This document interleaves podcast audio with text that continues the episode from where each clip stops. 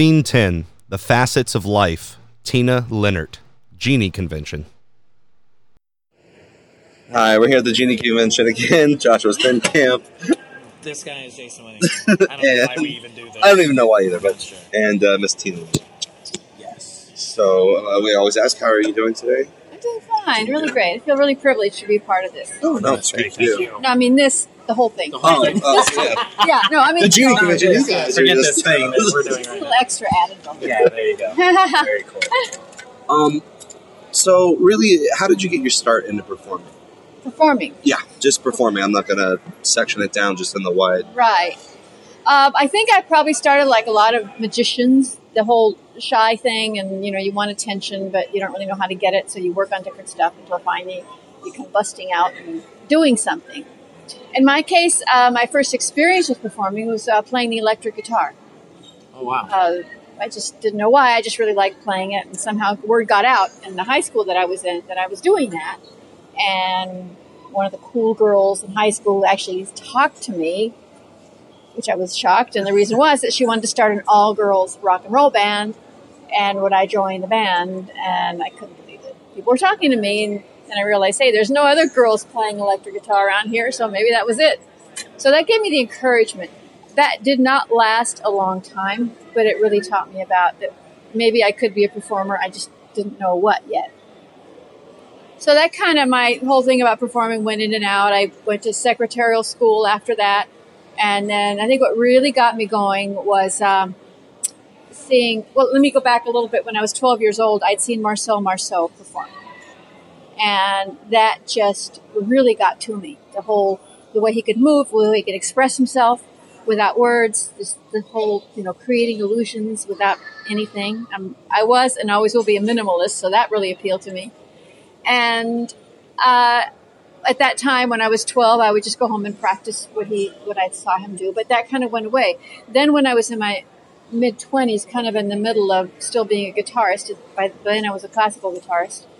I saw Robert Shields at the Renaissance Fair in, in LA. And that was like a religious experience. I mean, seeing him made me say, that is what I need. That's what I've been needing to do my whole life. The Marceau thing, it was kind of a little thing in that in my mind that stayed.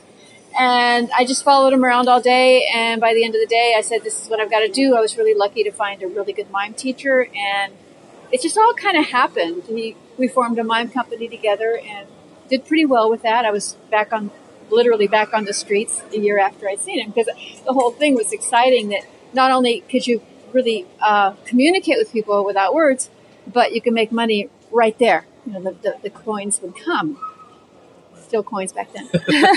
a lot of quarters on Monday mornings. Walking into the bank. Oh, you broke your piggy bank again. Yeah. Weekend. Yeah. yeah. So uh, anyway, it just really it just just felt right, and uh, that was my thing. Uh, That's when I really sealed in being a performer because after the, being in the street, after being with the LA Mime Company, things just started happening for me. I guess it was something I could do.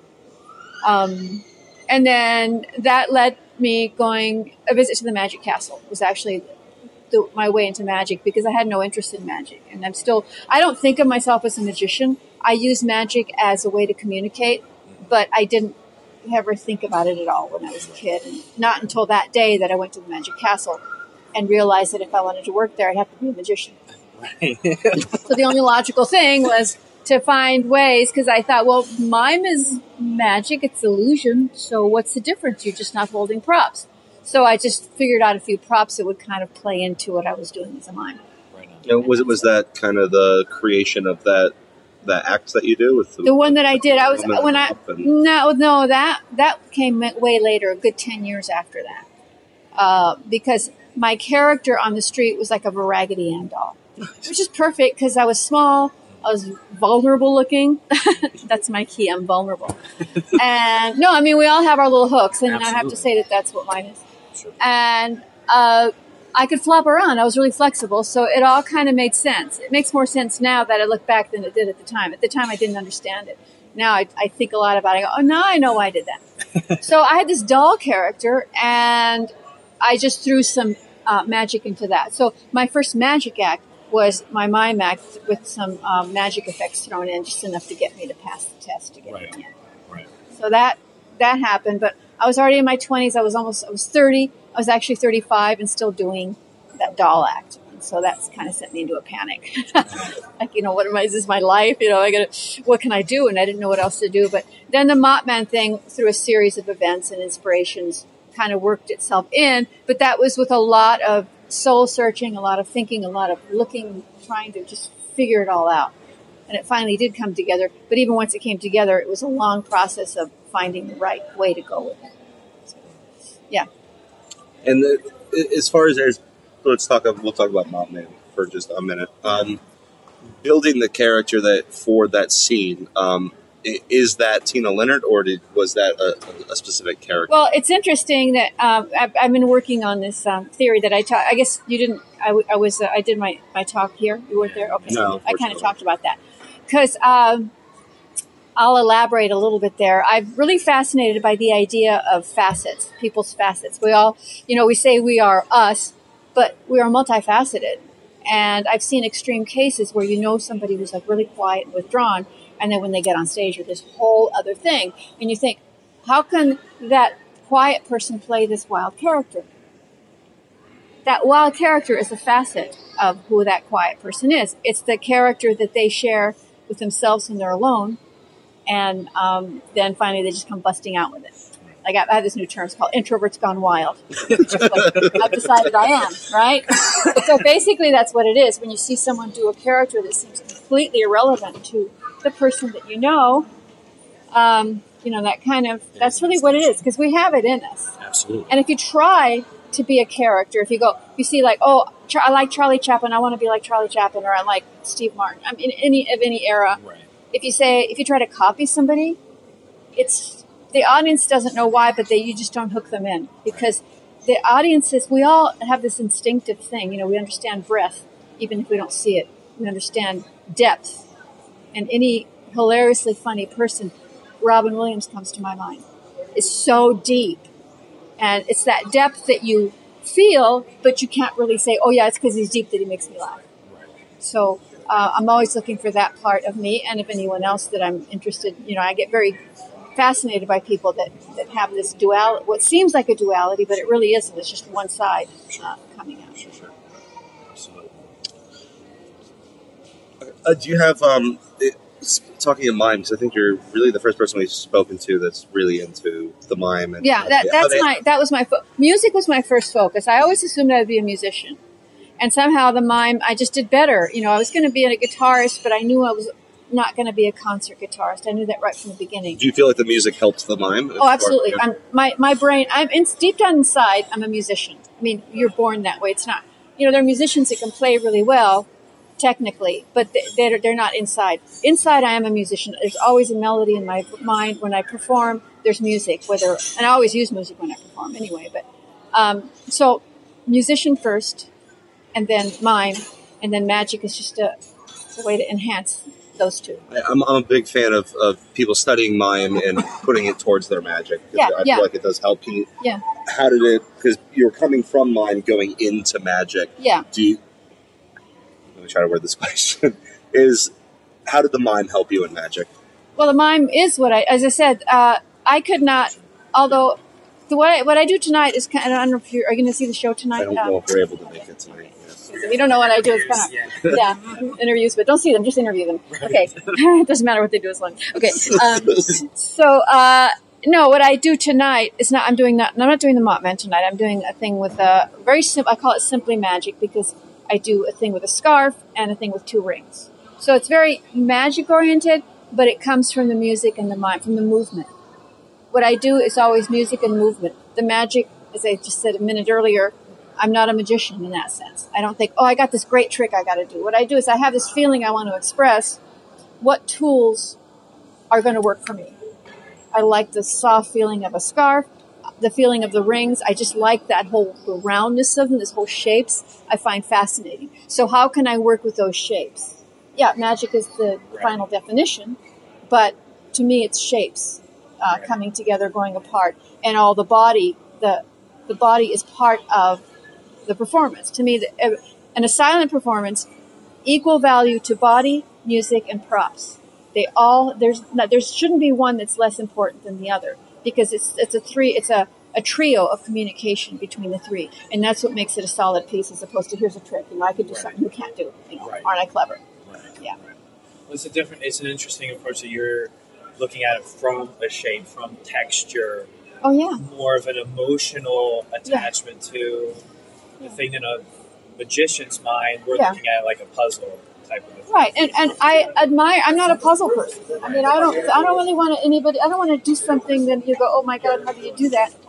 I want to communicate something, and I think that if if a a performance ex- affects us emotionally, we're going to remember it a lot longer. Absolutely. than we are just you know seeing a, a, a trick that fooled us. Although if we get fooled, yeah, we remember that because it messed with our brains. So a really good trick that'll fool you, and it doesn't sometimes even matter how it's presented, it'll fool you.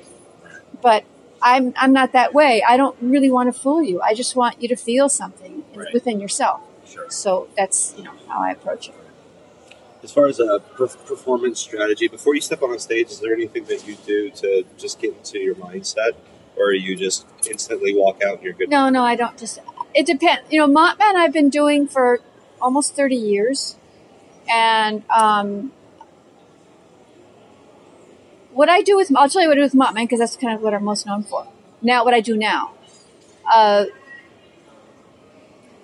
I get, uh, what would I say? I, I don't get, the only thing I get nervous about is in a new place, if the lights might not work that, and all this. I try to get a little bit nervous because if I get too calm, like if I'm working in a long, like a, a month long show or something where I'm performing every night, that's really dangerous because you get complacent. You start, I start thinking about what I'm going to be doing later, and that's not fair to the audience.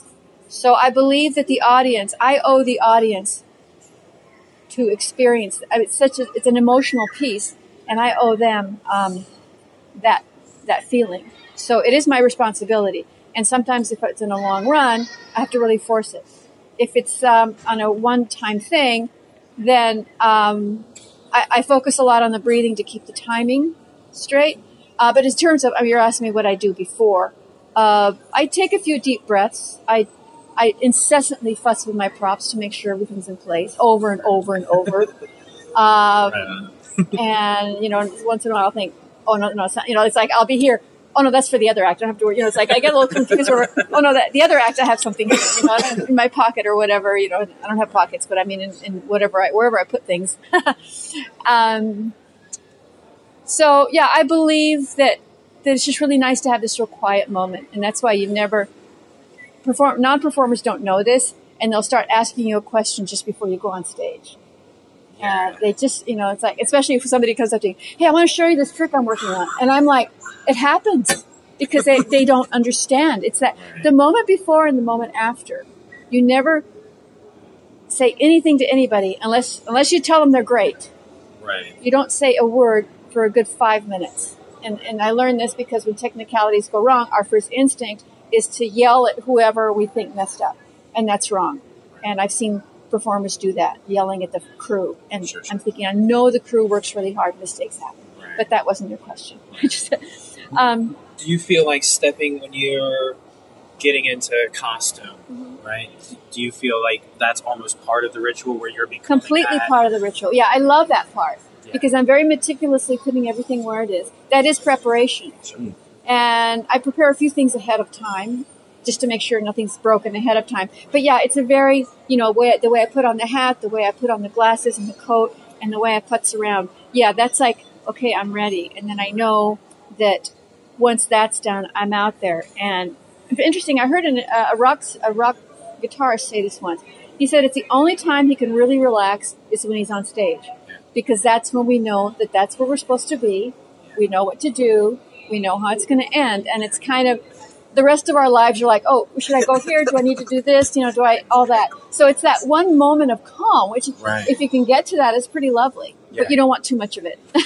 no, you don't want to get complacent. You want to Sure, be want to be in control, but not ever think that you know exactly what you're doing. Right. Yeah. Totally. Yeah, I've, I've experienced similar moments where you're in a long run. I used to perform at Disney doing four Oh, shows a night. What'd you do? Uh, I was a magician. I, I had a character act. I Uh-huh. was a British magician. Oh, neat. Accent, costume, the whole Yeah, thing. But yeah. you know, you're doing it week in and week out, and you get to points where you sort of snap back in, and like all of a sudden you find yourself in front of 150 people Yeah.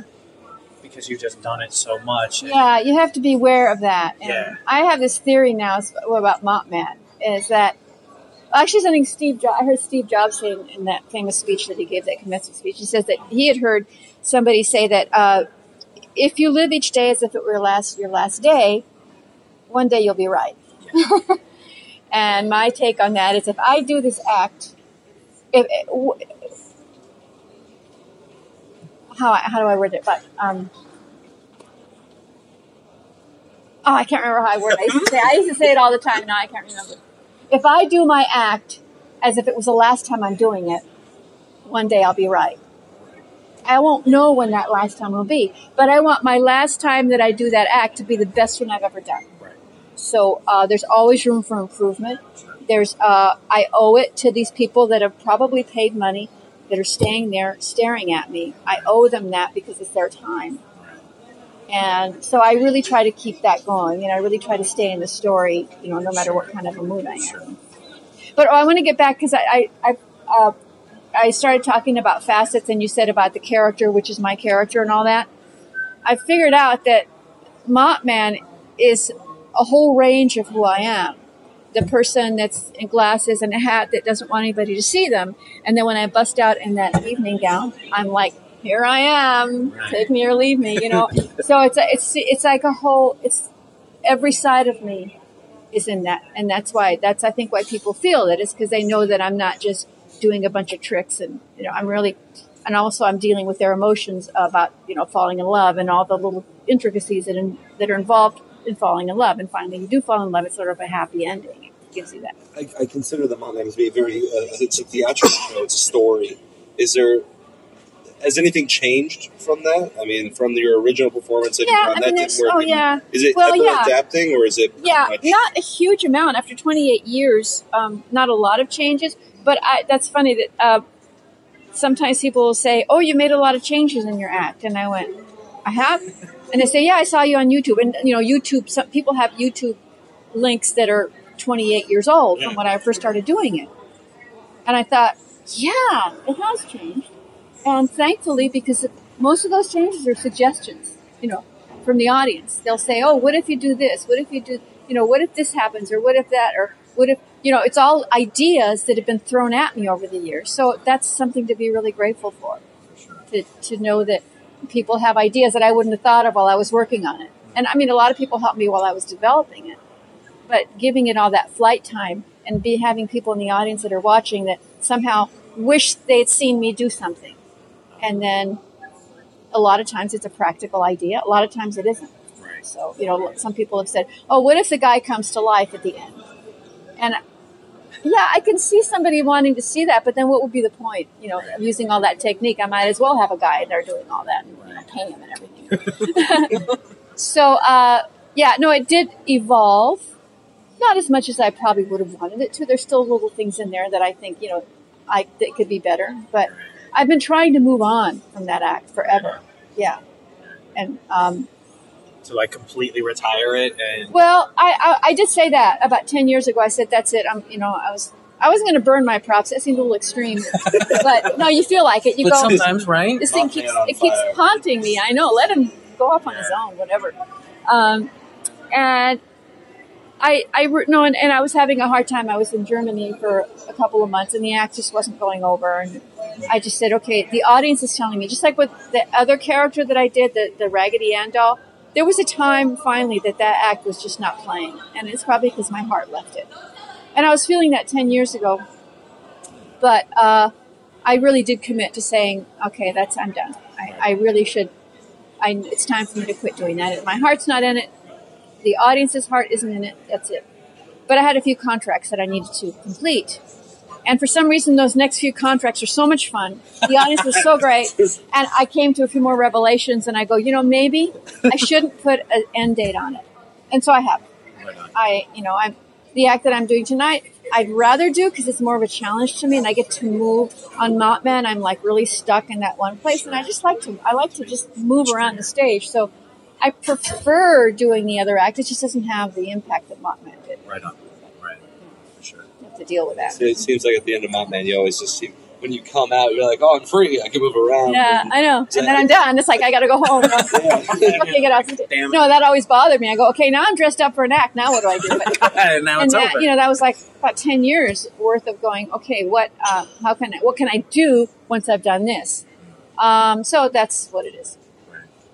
Do you have other artistic expressions outside of performing? Do you do you still play music? Do you? I play the harp now. Do you play- Yeah, I switched over to harp uh, a number of years ago, so I do play that here and there. Um, but I really about five years, four years ago now, I really got into yoga. That was really I did that because my body was feeling a little stiff and my back was bothering me, and that inspired me so much that I teach yoga now. I took, Oh, took wow. the whole training, so that's really what I want to do now. I get a lot of satisfaction from helping people feel good about their bodies. I think that's kind of I've always been that way Yeah. now I have the tools to do it. So awesome. it's working out pretty well for me now. That's a really And awesome. That's that. an interesting expression. Yoga's well, it's it's getting familiar with your body and really, Yeah. you know, respecting it, loving to live in your body, so to speak. right. Sure. So it's been really good. I love practicing and I love teaching. So that's kind of, and that's something I can do. I don't really want to perform when I'm 90. You know, that's kind of, but I still want to teach yoga when I'm 90. I can do that. Right on. Yeah, Especially yeah. my generation, we're all needing it now. Yeah. the younger generations do. No, but you know, like I'm, I want to take care of Yeah, I the need boomers. yoga. Yeah, for sure. Well, and it, it, it benefits anybody, and it, Oh, yeah. it's not a, it's not like a competition or anything that you're good at. It's not that at all. It's Very you're very, yeah. It's it's it's lovely, and, and I really do love it. So that's where my focus is now. I don't, and I kind of have to. I've learned over the years to just let it come into me. I mean, I'm looking always for for the next inspiration, but I don't have a huge need to perform. You know, I, I like it. I appreciate it. I'm very grateful. I'm really lucky. But I think to be a, a strong performer, you've got to have a really strong drive because it's hard. You know, it's hard to get up there in front of people. Yeah. Yeah, and, and if you don't, if it's not in you, then it's that much harder, and then you cheat them. And anyway, yeah. Yeah. Your, your audience senses it. You know Yeah. it. not right away, but by the time they sense it, you shouldn't have done it. Yeah, true. but it's lovely. I mean, I just feel really fortunate that uh, that I've not had to have a job since I was 19 years old. You know, a job where I had to go to work every day. That was the last time I had a job. Maybe 20. I was 20, um, and um, to get paid to express myself, that I couldn't ask for a greater gift. Right.